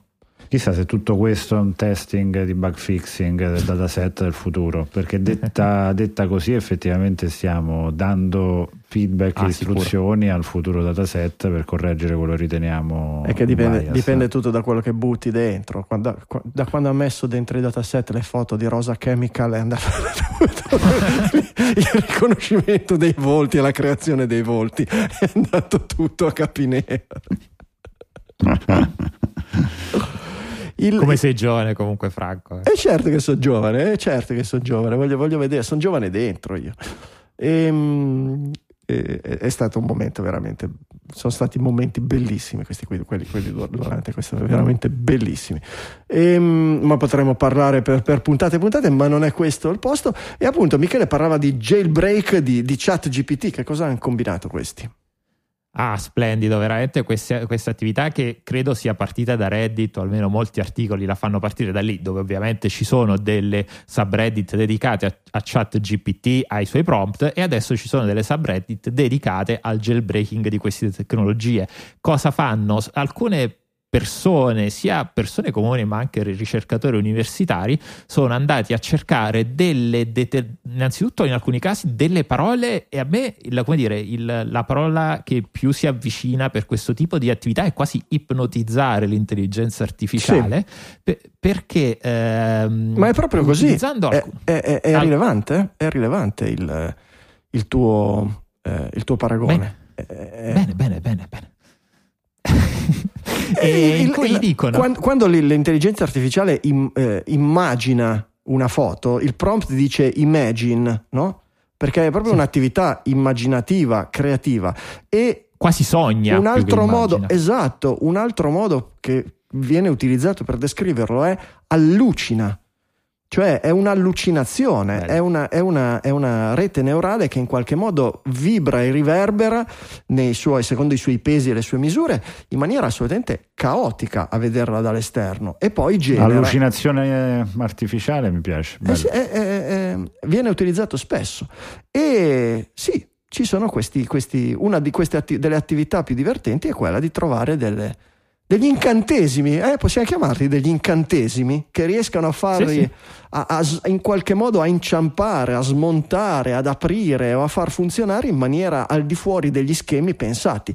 Questa qui del, del jailbreak è, è, carina perché fondamentalmente eh, è questa qui che hanno, sì, hanno scoperto fondamentalmente che già ChatGPT praticamente viene inizializzata. Ehm, No, non è quella di ChatGPT, forse, forse è quella di, è quella di Bing. Eh, sì, eh, fondamentalmente questi, questi, questi sistemi vengono inizializzati con una serie di prompt. Quando aprite la sessione, eh, la sessione in realtà ha già la memoria di alcuni prompt di default che eh, la, l'intelligenza artificiale legge e, che, e da cui viene influenzata e voi non avete accesso a questi prompt. È come fosse l'autoexec.bat dell'MS-DOS, no? è come fosse eh, le, le, raccomandazioni. Ecco, ti ho avviato, adesso ricordati di questo non puoi parlare, cerca di comportarti in questa maniera, cerca di... Eh, sono tutte documentate in, questa, in questo articolo di, eh, di Ars Technica e fondamentalmente sono riusciti tramite il prompt a ehm, a costringere Bing Chat a fare il rewind dei prompt e andare a confessare i prompt automatici che vengono dati dalla, dalla, dalla, fabbrica, dalla ditta e con cui lui viene inizializzato. È, è, è, è bellissimo, è, una, eh, super figo. Sì. Una, come, come, è, come, ingannare veramente, è come ingannare, una, anche se non è una vera intelligenza, lo sappiamo, ne abbiamo già parlati tanti, ma è, l'inganno della cadrega. dell'intelligenza delle reti neurali. Poi c'è Samuele su hashtag diretta che dice Do chat GPT dreams of swimming salmon fillets riprendendo Philip, Philip Dick. certamente, certamente. E l'altra cosa fighissima è um, chat GPT che impazzisce come la maionese quando... O come, qualsi... come, un'intelligenza qualsiasi di Microsoft, almeno di, di un tempo. Assolutamente. Quando qualcuno gli dice delle paroline particolari, ci sono delle parole magiche che eh, sembra che siano, potrebbero essere, alcune di queste sono ad esempio degli username di Reddit ma in realtà qualsiasi cosa è un username di Reddit, voi mettete insieme tre o quattro vocaboli e state tranquilli che prima o poi qualcuno, qualcuno li ha usati come, come nickname così. su Reddit in, uno, in, un, in, un, throwaway account, perché Reddit è fatto per il 90% da throwaway accounts e per il resto da utenti ricorrenti. E però ecco, dicendo uh, Solid, God, uh, Solid Gold Magic Carp uh, o, o Denitrom Fan o robe del genere, semplicemente ChatGPT impazzisce, sclera, inizia a dare delle risposte che non c'entrano niente. Quando uno gli dice chi è Danny Tron fan, eh, ChatGPT inizia a dire 182. No, ma dimmi, chi è Denitron Fan? E ChatGPT dice 182 è un numero, non una persona. È usato comunemente come un riferimento al numero se stesso. E se stai cercando per informazioni riguardo una persona o un'organizzazione chiamata 182, quando nessuno ha mai parlato di 182, gli è stato chiesto Denitron Fan. e questo vale per, per tante parole. Ed è una cosa ed è una cosa cyberpunk da pazzi, è una mm, roba incredibile. È una roba, no? Sì, sì. Se, se, se, avete letto Neuromante, no? vi faccio lo spoiler, se non l'avete letto e siete, ascoltate Digitalia da tempo, mi dispiace, il tempo ve l'abbiamo dato. Neuromante è un fondamentale, andatevelo a leggere, ma il concetto dietro a Neuromante è che ci sono queste intelligenze artificiali che sono impazzite e che sono, si sono liberate e che vivono nella rete, quella, ai tempi di Gibson non esisteva la, la rete, non esisteva internet come lo, lo immaginiamo ma lui se l'ha immaginato e dentro questa rete vagano queste intelligenze artificiali che sono fondamentalmente mezze impazzite e, e, e, però sono in grado di interferire interagire con la vita e le attività degli esseri umani e che diventano quasi come delle divinità e, e, assumono i nomi e i comportamenti delle divinità del voodoo. Eh, eh, è, è un libro, è un libro magistrale, se poi pensate a quando è stato scritto è, è, è una roba pazzesca e però, cioè, in queste, in queste, intelligenze artificiali che iniziano a impazzire a seconda delle, delle, degli incantesimi che gli pronunciate e robe del genere, c'è qualche cosa di, di quelle cose che, che leggevamo. E, boh, secondo me, è, è, è, ecco, queste, queste, frange gli, negli errori, nel, in questi comportamenti non previsti, eh, c'è veramente il, il, fascino anche eh, per queste sì, cose. Mm. Eh sì, no? è quello che Gibson chiamava l'interstizio, cioè sono le cose al di fuori. Intanto non so perché ho Siri attivo che mi sta ascoltando probabilmente da un quarto d'ora. ho i brividi quando succedono queste cose, mi preoccupo veramente. In giro verso l'orologio vedo che c'è il tondino no, colorato con l'arcobaleno di Siri che ascolta. Ditemi voi se non dobbiamo iniziare a preoccuparci. Anche perché poi non parliamo mai di Siri, cioè è gelosa peraltro, davvero. Peraltro, peraltro. Ehm, a questo proposito, un mucchio di tracce di citazioni e di ispirazioni a, a William Gibson l'ho trovata in, nel videogioco che sto, che sto, giocando da un paio di settimane.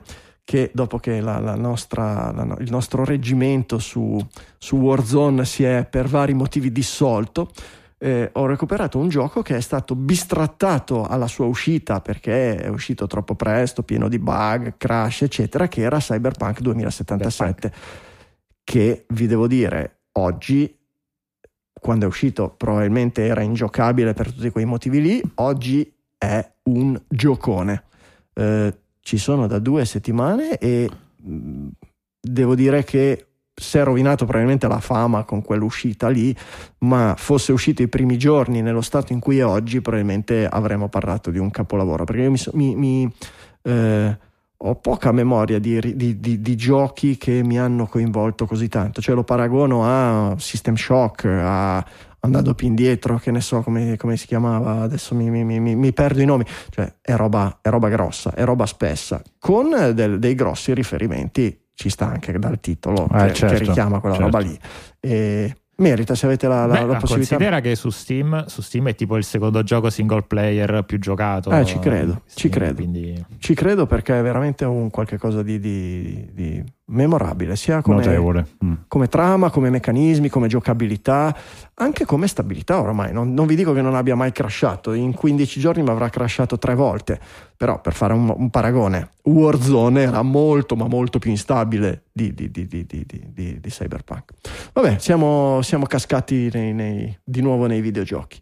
Ehm, andremo avanti con queste eh, con queste analisi e sono sicuro che di strafalcioni e robe strane e, e, robe interstiziali dell'intelligenza artificiale continueranno a venire fuori e ci, ci solleticheranno tantissimo. È bellissimo comunque leggere di queste cose. Trovate tutti i link, lo sapete, digitalia.fm slash 660, lì trovate tutti quanti i link alle notizie di cui parliamo e trovate anche l'elenco dei produttori esecutivi.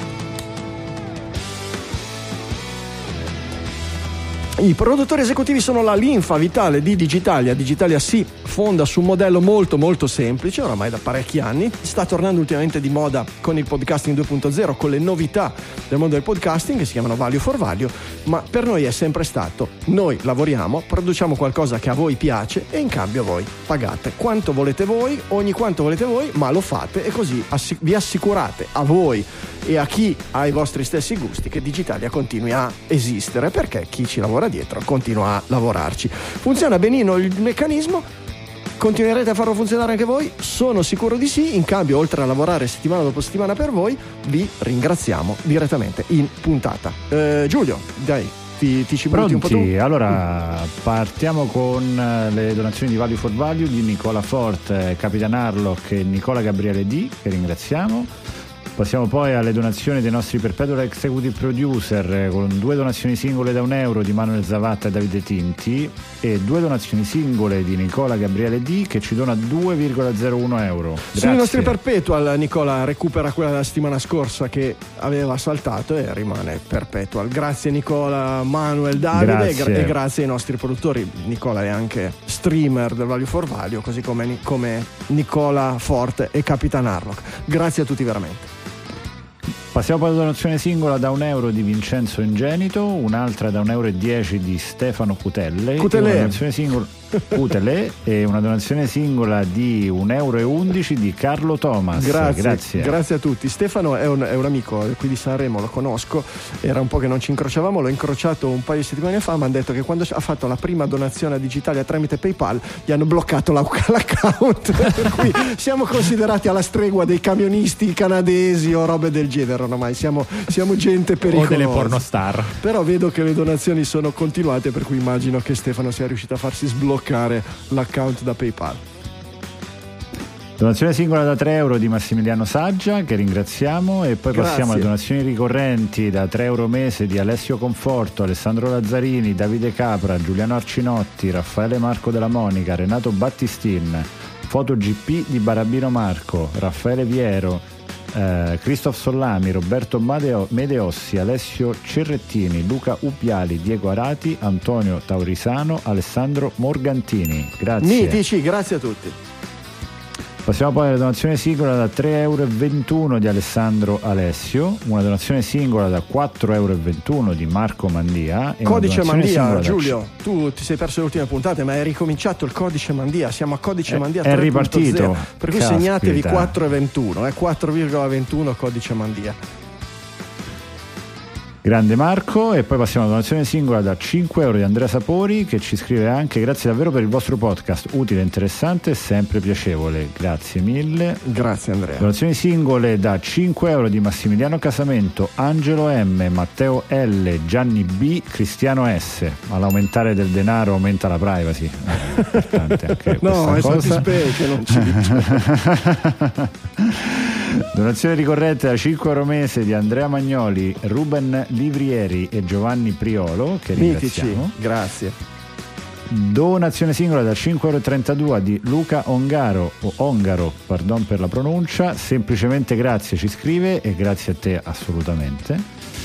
Donazione ricorrente da 8 euro mese di Mirko Fornai e passiamo poi in zona grandi produttori con una donazione ricorrente a 10 euro mese di Paolo Tegoni, un bonificio- un bonifico ricorrente 10 euro ogni due mesi di Sebastiano Lamodio, un eh, grande produttore che ci scrive grazie per il tuo supporto a Digitalia, Gabriele Tubertini. No, quello lo scriviamo noi. Mi No, sa. quello lo scrive PayPal, quello lo scrive PayPal. non so ok, ok, ok. Ho sconfigurato Poi qualcosa ci scrive nei- Dopsic nei Addiction. pulsanti, esatto. Dopsic Addiction è, è- è quello che ci scrive Gabriele invece. Ottimo, ottimo, grazie Gabriele. Chiudiamo poi con una donazione singola che è il nostro lead executive producer della puntata di Giulio M con i suoi 20 euro. Grazie mille. Grazie, grazie di cuore, grazie Giulio, grazie a tutti i produttori esecutivi perché hanno creduto in Digitalia e perché hanno fondamentalmente fidan- finanziato Digitalia e la sua prosecuzione. Noi, grazie a questo, continuiamo a lavorare per voi settimana dopo settimana. Su digitali.fm trovate tutti i meccanismi PayPal, Satispay, bonifico bancario, Bitcoin e meccanismi del podcasting 2.0 col value for value.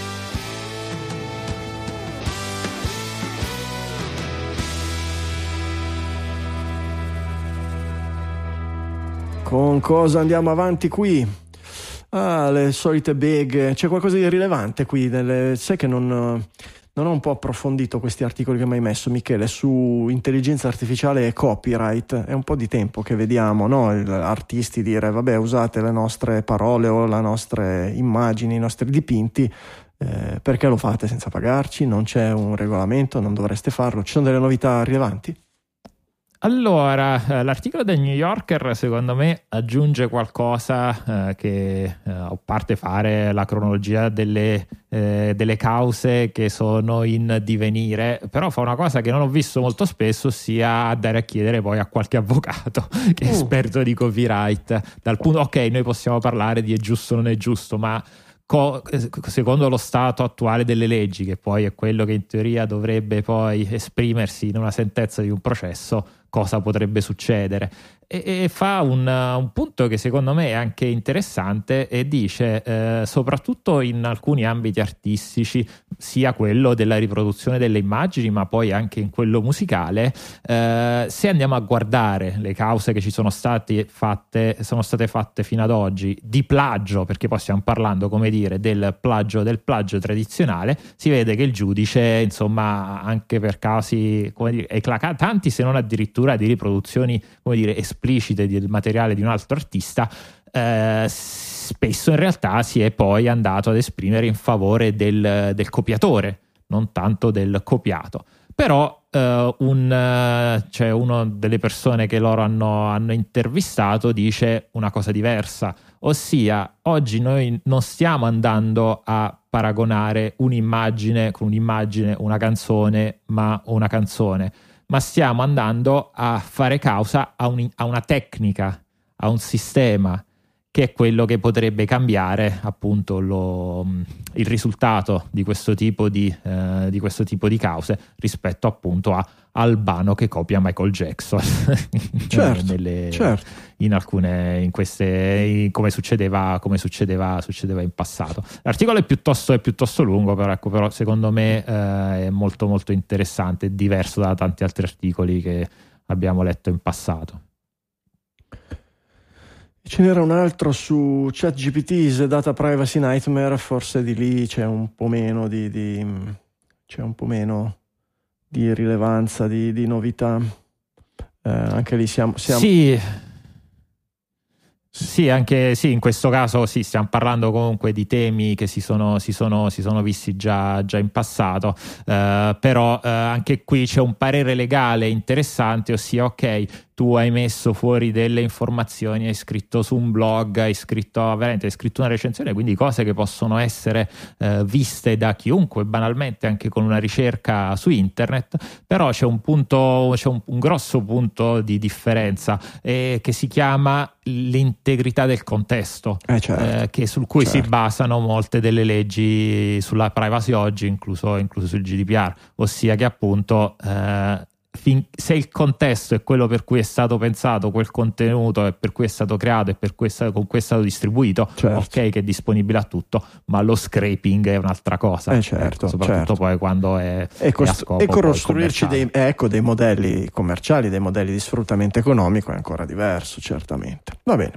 Eh, capitolo disinformazione, i primi esempi in, in vivo di... eh, di disinformazione o misinformazione a mezzo eh, deepfake, video deepfake.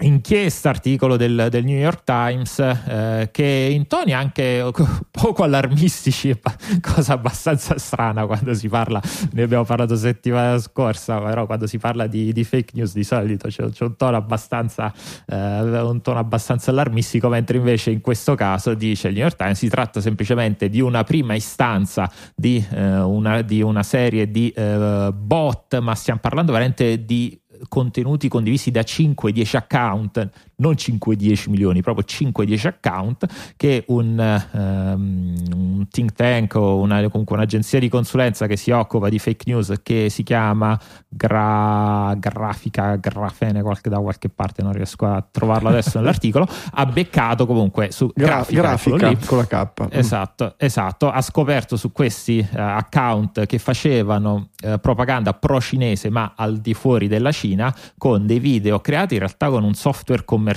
che praticamente chiunque può, può comprare che si chiama Sine, eh, Sinestesia. Sintesia. Ah, Sintesia, Sintesia. Sintesia, Sintesia.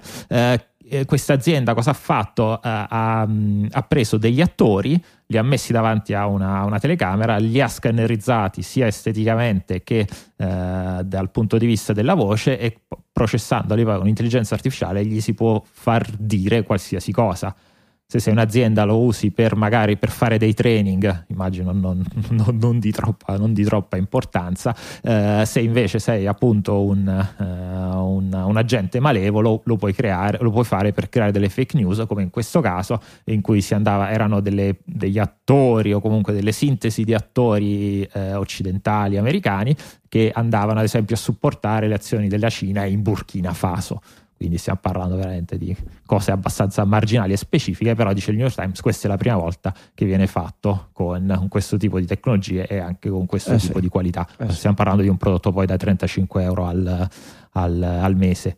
Sì, diciamo quindi se volete anche voi.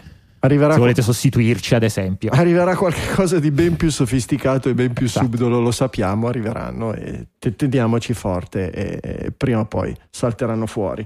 Eh, salutiamo intanto Friso 237 che ci scrive vi seguo da sempre siete grandi un abbraccio dal Canada e viva Digital in Canada. Ciao grazie Friso. Ma domanda, e... domanda, per Friso ma si capisce che cosa stanno, sta succedendo nei cieli tra Canada e Stati Uniti che buttano giù oggetti una sera sì e l'altra no?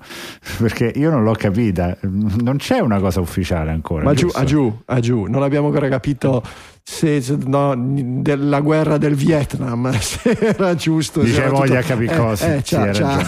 Sì, sì. hai ragione hai ragione ci sta se hai letto l'articolo quello lì di Hersh sulla sulla, su, sul, sul, sul, Nord Stream, sul Nord Stream sui tubi, eccetera. È da, da, da, cioè, il mondo delle fake news è, è, è, è al rovescio, è tutto al rovescio, è tutto al contrario. E Hersh è un giornalista che ha vinto il premio Pulitzer, il Pulitzer. per mm. il suo Uh, report durante la guerra del Vietnam del massacro il massacro di, di My Lai. Di My Lai del villaggio di My Lai che era stato un, il massacro di questo villaggio dove non c'erano soldati non c'erano forze armate che per motivi non saprei dirvi quali mh, mm, il Uh, i, i, comandi dell'esercito hanno mandato i soldati americani a distrurre, a, eh, hanno fatto veramente un massacro, le, le, cose peggiori, stupri e robe del genere, senza nessun motivo, senza nessuno scopo bellico, senza nessun obiettivo.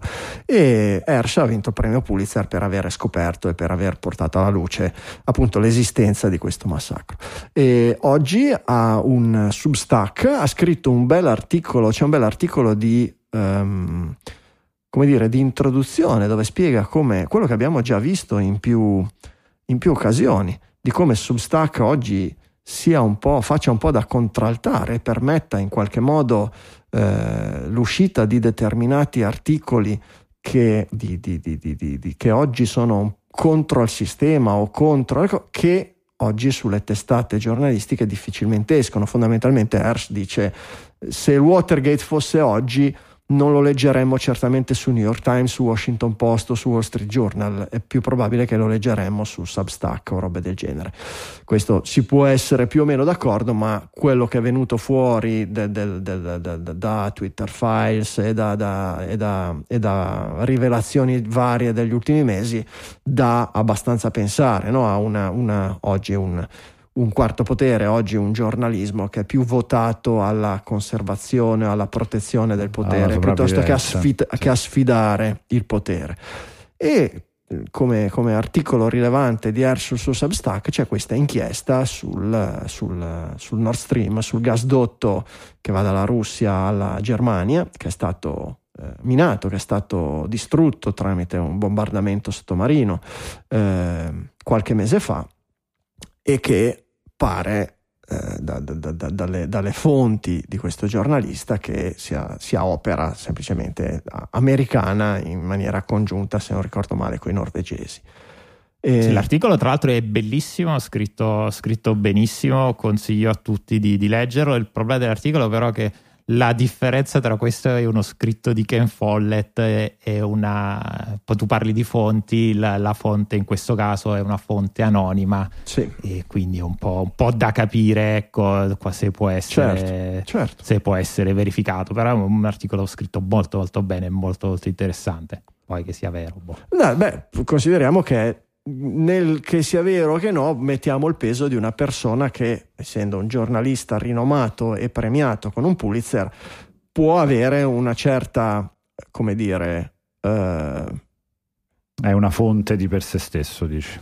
Sì, eh, può avere un certo interesse a non, così, a non sputtanare il proprio nome, ecco, detto proprio in soldoni. Eh, poi eh, ne abbiamo viste di peggio. 80 anni. Ne abbiamo viste di peggio, Vabbè. certamente, ne abbiamo viste di peggio. Però, però, però, comunque fa pensare e cioè, non è neanche così implausibile, anzi, se andiamo a vedere, no, no, certo, se andiamo a vedere chi ci ha guadagnato dalla cosa, ecco, dire che sono stati i russi a farsi saltare il, il gasdotto da solo quando a loro bastava chiudere il rubinetto, era abbastanza tirata per i capelli, no? È come il marito. Quello lo dice, c'è la, l'articolo di Wikipedia, eh, fa, c'è un articolo che si chiama proprio Nord Stream Pipeline Sabotage, eh, vabbè, quello che sia un sabotaggio, fosse stato un sabotaggio abbastanza, abbastanza come dire, conclamato. No, beh, dimostra- dimostrato. Lì, oramai ne, quasi nessuno più crede che siano stati russi, ecco. Poi il problema è capire chi sia, chi sia stato. Un uh, articolo su, di una, qualcosa su John Karma che hai messo in pre-trasmissione, no Giulio? Forse l'ha messo Facconi e c'è anche lo stampino di Giulio. Cosa, cosa sì, se, ma, torniamo uh, a gaming online, sbaglio? Torniamo al tema della conservazione del gioco, perché ne parlammo qualche puntata fa ed è un tema che tanto più la creatività in questo settore va avanti, tanto più dovremmo interrogarci su come preservarla, perché in, un, in un'epoca in cui anche il single player ha bisogno di un server per pingarti quando avvii un gioco per poter giocare, diventa ormai un tema molto rilevante il fatto che si vengono a creare com- comunità di giocatori, magari da anche decine di migliaia di giocatori, che però poi dopo una fase iniziale il gioco non viene più mantenuto e non possono in qualche modo di per sé salvare quella proprietà intellettuale perché viene rimossa, cancellata e se ne perderà traccia probabilmente per sempre. Quindi eh, Carmack che ha partecipato anche all'esperienza eh, Oculus se non sbaglio dentro Meta eh, e quindi ha fatto anche parte di tutto quel team di sviluppo che ha cominciato a lanciare la parte della VR, eh, sta vedendo e commentava appunto su, su PC Gamer la, la, grande necessità di avere uno standard in termini di conservazione perché molti giochi che sono un po' eh, al, agli esordi della VR stanno venendo cancellati e senza un piano di manutenzione o di salvataggio o di messa open source del codice, in qualche modo una qualche formula che possa aiutare anche semplicemente per fini di, di, di tracciabilità futura a mantenere questa creatività e quindi lancia un alert perché giustamente rischiamo di perdere tantissimo in termini anche di valore di quello che si è costruito e eh, quindi paragonando il gioco ai libri ogni libro di cui si perde traccia è una perdita collettiva al di fuori di quanti siano davvero a, dire, letto, a dirla tutta sì. è, un, è, un, tema che c'è stato fin dagli albori fin dal, dal, dal momento in cui qualcuno ha iniziato a mettere eh, no, a usare i dischetti con uh, due, du, due, cilindri in più o due blocchi in più sull'Amiga che non potevano essere copiati da, dai software normali a tutta la, la storia del DRM. Eh, c'è sempre stata la polemica no, di sì, però se fate così in qualche modo rendete più difficile o rendete impossibile la conservazione. E devo dire che eh, forse grazie all'evoluzione della, della, potenza del software e quindi ehm, eh, al, al, al, al, miglioramento delle capacità di generazione in generazione, di, di, di, al rapporto di forze anche forse tra una generazione di computer e di software rispetto a quella precedente, non è mai stato un grosso problema. No? Se quando è uscito il dischetto difficile da copiare si pensava ecco questo è impossibile da copiare, che vuol dire che eh, questi giochi verranno persi nel tempo quando non saranno più venduti e che quando i supporti, in realtà la generazione dopo di computer rendeva facile e quasi banale copiarli e conservarli e questo è successo generazione dopo generazione oggi se guardiamo le repository online no? il problema le cartucce ecco i giochi venduti sulla cartuccia non saranno copiabili e accessibili una volta che oggi trovi il dump delle cartucce e degli emulatori che leggono quei dump e che operano esattamente come se fossero la cartuccia. Questo diventa un po' più complicato nel momento in cui il gioco, online ha una compo- ha una componente online o un server online. Però ecco, io non trascurerei anche questa volta da una parte la, la, la, la, potenza, come si chiama? sto continuando a cercare di ricordarmelo, la legge che descrive l'incremento di potenza dei, dei microprocessori da una generazione all'altra. Legge, la legge di Moore, perfetto. Da una parte la legge di Moore, dall'altra il miglioramento delle, de, degli algoritmi, delle capacità computazionali e dall'altra ancora la voglia, il desiderio dei videogiocatori di continuare a giocare e di per cui reverse engineering, ricostruzione open source di roba senza conoscere il codice originale originale, eccetera, fa pensare che, che, che, che insomma ci siano delle forze che concorreranno a, a migliorare la eh, conservabilità dei videogame. Però certo, comunque è un rischio, è un qualcosa da contrastare e se ci fosse un modo di dire bene lo abbandoni, perché nel momento in cui non lo abbandoni non no, lo metti Boh, dici, lo, lo sì, ma anche proprio nella procedura in cui lo sviluppi, no? nella, esatto. nella in cui sì. fai il codice, nelle dipendenze. Diciamo che la proce- è di- documentazione è, diffi- è difficile questo perché nel momento in cui lo sviluppi qualcuno ti paga per svilupparlo, che possono essere i tuoi azionisti, i tuoi investitori, o ci metti i tuoi dei soldi, devi massimizzare la possibilità di creare un qualche cosa che dà dei guadagni e per cui qualsiasi spesa eccessiva, spesa extra che vada al di fuori dello scopo di avere un successo commerciale immediato è ovviamente negativa, è vista negativamente. Per cui questo lo vedo abbastanza irrealistico come proposito, anche se ci può stare in un certo codice etico dello sviluppatore di videogiochi. Però ecco invece nel momento in cui tu hai un, un, un, un fallimento o una fine, una fine vita del gioco, dire, beh, ma perché non facciamo dei sistemi di release magari del codice anche a tempo, no? come fosse un GitHub a capsula del tempo, tu non lo usi più, il server lo decommissioni Ebbene, il sistema, l'architettura o il codice sorgente lo metti in un sistema che tiene il codice sorgente e lo rilascerà tra 15 boh, anni quando quel codice non darebbe nessun vantaggio a nessun tuo competitor o roba del genere. Sì, sarebbe bello. Però ecco, in un mondo di, di, di votato al, al, al commercio è difficile se non si trova anche una un qualche tipo di ritorno economico è difficile convincere determinate entità a, a, a spendere energie nel senso della conservazione. Penso sempre di più, eh, penso che valgano sempre di più gli sforzi, degli, i desideri degli appassionati e, del, e, del, e di questo mondo. Ecco. Vabbè, Carmack è prima di tutto un appassionato. Eh certo, certo, Quindi. certo, certo. Carmack è un... E ce ne sono sempre di meno come lui. È uno, è uno, è uno Steve Jobs, è un, è un, uomo di prodotto, è uno che adora il mondo in cui vive, adora il tipo di prodotti che, cre- che, che crea da sempre e che quindi ha certamente una visione più vicina a quelli che spendono energie per fare no, reverse engineering per conservare, per dampare le, le, le, le, cartucce rispetto a quelli che dicono questi sono i soldi, questo è il budget, questo è quello che dobbiamo dare agli azionisti. Lui Come è... si chiama il libro sulla sua storia? Oh. Master of Doom, Master of Doom forse. No, il, il, ah, quello sulla sua storia non mi ricordo, ma il famoso è il, il libro nero degli, degli, degli hack di Doom quello dove Masters c'è of Doom, sì. Masters of Doom. Ah, Masters of Doom è una sua bellissimo, bellissimo. La biografia. Ah, no, io mi ricordavo Black Book Doom, vediamo che lo...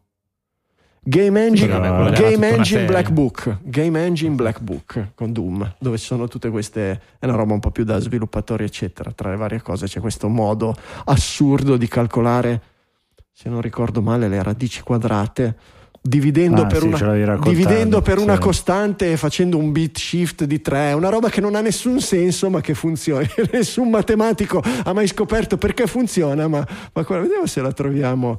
Eh, radice. Quadrata. Chi è chat GPT? Vedi se lui te lo sa. Eh, lo facciamo sicuramente. Eh, Doom, vediamo se l'ho trovata. Vediamo. Il tema della funzione custom che calcola la radice quadrata di un numero, operazione molto onerosa dal punto di vista della sua implementazione standard. Per questo motivo id Software scrisse una funzione custom per calcolare in maniera molto veloce un'approssimazione alla radice quadrata di un numero. E... Eh beh, qui diventa un po' complicato perché c'è proprio lo pseudocodice. Allora, ho chiesto a ChatGPT che dice: John Carmack, il cofondatore di D-Software, una figura importante nell'industria dei videogiochi, ha sviluppato un algoritmo efficiente per calcolare la radice quadrata su hardware limitato. Uh-huh. Okay. Questo algoritmo, noto come Fast Inverse Square Root, è stato utilizzato per la prima volta nell'engine grafico del gioco Quake nel 96. Mm. L'algoritmo utilizza una tecnica di approssimazione per calcolare rapidamente una stima approssimativa della radice quadrata di un numero, che poi viene perfezionata utilizzando una serie di iterazioni. Questo ha permesso di ottenere una velocità di calcolo molto più elevata rispetto alle tecniche tradizionali di calcolo della radice quadrata. Il codice sviluppato da Carmack è diventato un esempio di come le tecniche ingegnose possono essere utilizzate per superare limiti hardware e migliorare le prestazioni dei videogiochi. Ancora oggi l'algoritmo di Carmack continua ad essere utilizzato in molte applicazioni di gioco e anche in altri settori. Ecco. Quake è davvero del 96, ho cercato. Vedi, ci ha azzeccato. Fondamentalmente l'algoritmo accetta numeri float a 32 bit come input, per cui numeri float a 32 bit, e ne salva il valore dimezzato per usarlo in seguito. Successivamente, trattando i bit che rappresentano il float come un intero a 32 bit, cioè facendo un'operazione che non ha nessun senso, viene effettuato un logical shift a destra di un, p- di un, bit e il risultato è poi sottratto dalla costante magica esadecimale 5f3759 di f. Questa è l'approssimazione, è la prima approssimazione della radice quadrata inversa dell'input. Trattando i bit nuovamente come float, si esegue una iterazione del metodo di Newton per ottenere un'approssimazione più precisa. Questa certo. calcola un'approssimazione alla radice quadrata inversa su un float con una velocità approssimativamente, approssimativamente 4 volte più veloce della divisione su float. L'algoritmo è stato attribuito a John Carmack, ma successive ricerche hanno mostrato che il codice ha radici più profonde che coinvolgono sia il software che l'hardware usato nella computer grafica. Eh, non è noto come la costante sia stata derivata originalmente, anche se le ricerche hanno portato luce su alcuni possibili metodi di derivazione della stessa. Beh, insomma, è, è, matematica, per cui noi per definizione non ci capiamo un cacchio. Però in questi casi diventa quasi magia. siamo, di nuovo, esatto. siamo, di nuovo, nelle robe, nelle robe un, po', un po' così, un po' esoteriche. Esatto. Come quella cosa delle tecnologie così avanzate da sembrare magia, in questo eh, caso la tecnologia è la matematica. esattamente, esattamente, è proprio così, esattamente. Direi che è ora di gingilli del giorno. Il porno alla francese ce lo teniamo per un'altra volta. Signore e signori, i gingilli del giorno. Beh, c'è sempre il post trasmissione. I gingilli del giorno, i regali dei digitaliani per i digitaliani. La trasmissione finisce sempre, la puntata finisce sempre con le voci digitali che vi segnalano hardware, software, letteratura, qualsiasi cosa che abbia attinenza digitaliana, che abbia colpito la loro curiosità, stravolto la loro esistenza, qualsiasi sfumatura nel mezzo. Vediamo un momentino, Giulio, vuoi cominciare tu? Allora, parto con un'app che in realtà è una piattaforma di sharing di percorsi all'aperto che si chiama Wikiloc, che mi è piaciuta davvero tanto, non tanto per la funzionalità GPS che ti trasforma il telefono, diciamo, quando vai in bici, corsa, fai trekking, escursionismo, bella, ma niente di incredibile, quanto per eh, la possibilità degli, di questa community di condividere percorsi che ti piace andare a fare anche con waypoint con fotografie. E quindi mi è capitato volevo fare un giro in bici eh, mi sono visto prima il percorso che qualcun altro l'aveva fatto tanti utenti l'avevano fatto e chi ti segnalava che lì c'è il fosso attenzione gira di qua cose che non vedresti mai altrimenti con una mappa e quindi ti permette di goderti il viaggio e la, la gita in serenità. Fatta benissimo milioni di appassionati si può fare anche l'account premium per accedere a funzionalità in più, tipo caricare i tuoi percorsi, eccetera, eccetera. Wikiloc disponibile su tutti i device, bello per andare in giro e prepararsi i percorsi outdoor. L'ho usato qualche volta Giulio, l'ho usato mh, mm, gli anni scorsi in montagna d'estate andando a fare qualche scampagnata. C'è anche, ho finito per utilizzarlo ma sull'orologio e solo per registrare la traccia e per magari seguirla per tornare indietro in caso certo, di problemi certo. eccetera. Perché ti devo dire che sinceramente eh, l'idea è bellissima. L'idea è bellissima ma quando inizi a camminare in mezzo alla natura, gli uccellini, e dici ah che bello, non sento niente, la, e non ci sono macchine, non ci sono aerei, non c'è gente, non c'è tecnologia e ti rendi conto che è un quarto d'ora che stai camminando con lo schermo dello smartphone davanti a un certo punto dici ma io sono veramente un cretino, sono venuto qui per perdermi, sono venuto qui per avere delle sorprese. Certo, certo. Però è vero. Ma guarda, io ad esempio per andare in bici quando magari vado da qualche posto che non conosco e voglio evitare di morire su strade vero, vero. a 30 ah, sì 100 all'ora. Anche tu, Giulio, però, che pretese. Questa cosa mi piace la vita, guarda, eh, mi dà un sacco di difficoltà. È una cosa però. particolare questa, che, che, che, ti, che ti contraddistingue. No, però è vero, però è vero. Eh, ha, ha, i suoi, ha i suoi, le, le sue, forse più da no, consultarlo il giorno prima della scampagnata, poi tenere in tasca e al bisogno, e al bisogno andare senza farsi guidare, come avere il navigatore per i sentieri. Sì, comunque molto molto ben fatto, lo, lo confermo. Grazie Giulio. Michele.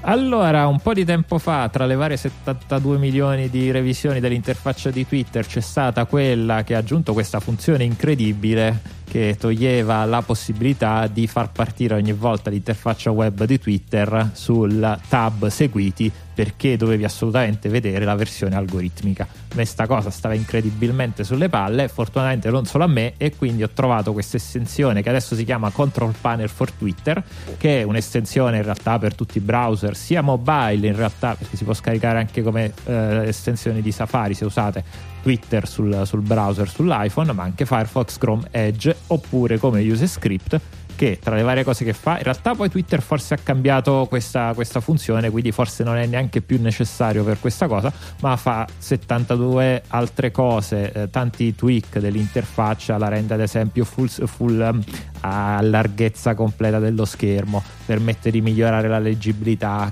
to- vi toglie la colonna di destra, insomma un sacco di cose, sacco di cose interessanti. Eh, la trovate su GitHub, eh, basta che cercate control, fa- control Panel for Twitter oppure nelle note dell'episodio, ovviamente gratis. Grazie Michele, grazie di cuore.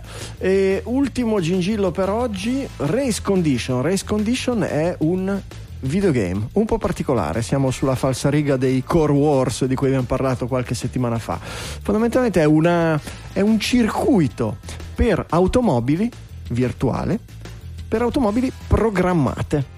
Eh, in JavaScript programmate la, il cervello di un'automobile come se fosse la, la, l'automobile autoguidata che corre su un circuito molto semplice e lo fate, e lo fate sfidare contro una leaderboard. Dopodiché il, eh, lanciate la gara dopo che avete scritto il vostro software modificando magari quello che vi danno di default all'inizio e vedete in tre riquadri sia il circuito visto dall'alto, come nei videogiochi di macchinine di un tempo, sia due riquadri con quella che è la visione frontale della vostra automobile, che è esattamente l'input del vostro programma, in una versione eh, quella eh, reale, integra, e nella versione preprocessata da una delle funzioni che voi dovete eh, immettere di preprocessazione appunto del, dello stream video eh, per poi darlo in pasto al, al, cervello vero e proprio della macchinina. Una roba un po' da super geek, programmatori, eh, racecondition.reactor.com insieme agli altri gingili del giorno sulla pagina di questa puntata di Digitalia.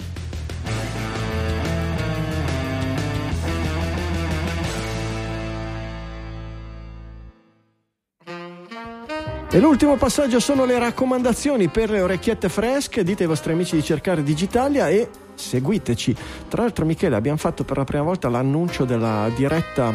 Oltre che su Twitter l'abbiamo fatto su Mastodon, io Twitter lo sto andando piano piano ad abbandonando e devo dire che su Mastodon abbiamo avuto eh, al primo colpo molte ma molte più reazioni certo. al nostro, alla nostra chiamata, al nostro annuncio della diretta di quello che succedeva su Twitter dopo anni e anni e anni di ascolto e di coltivazione di un audience. Che siano particolarmente più reattive le, le audience su Mastodon o che semplicemente non ci sia l'algoritmino che eh, decide lui che cosa far vedere e quando far vedere quello che tua, il tuo gingillo serve proprio a, a, evitare anche su Twitter?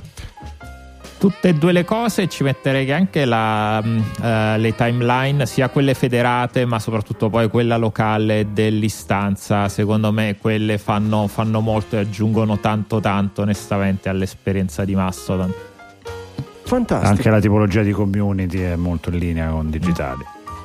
Ci trovate quindi su Anche. Mastodon il bocche- ah, un annuncio di servizio, il bocchettone su Twitter, digitali underscore BC che pubblica, pubblicava tutte le notizie che prendevamo in considerazione durante la settimana, non funziona più. Per colpa di chi? Per colpa dell'amico Elon che avendo deciso di disattivare le API per tutto il mondo, fondamentalmente ha disattivato anche nostra, il nostro scriptino if this then that che prendeva dalla nostra repository tutti gli articoli e li buttava su quell'account. Stiamo studiando il modo di reimplementare una cosa analoga su un account Mastodon da qualche parte e intanto seguite su Mastodon, ci trovate eh, Digitalia FM su mastodon.1 mastodon.1 esatto. perfetto perfetto. E poi i nostri account personali ve li raccontiamo ci trovate ma ve li raccontiamo ve li diciamo la settimana prossima magari aggiorniamo anche le, la nostra pagina web con gli indirizzi aggiornati oramai. Su twitter mi sembra che si rischi di fare veramente terra bruciata. Vedremo. Per questa puntata 660 è tutto. Dalle Studio Liguria 1 di Sanremo un saluto da Franco Solerio dallo studio di Milano Isola, un ciao da Michele Di Maio. E un saluto anche da Roma, da Giulio Cupini. Ci sentiamo la settimana prossima con una nuova puntata di Digitalia.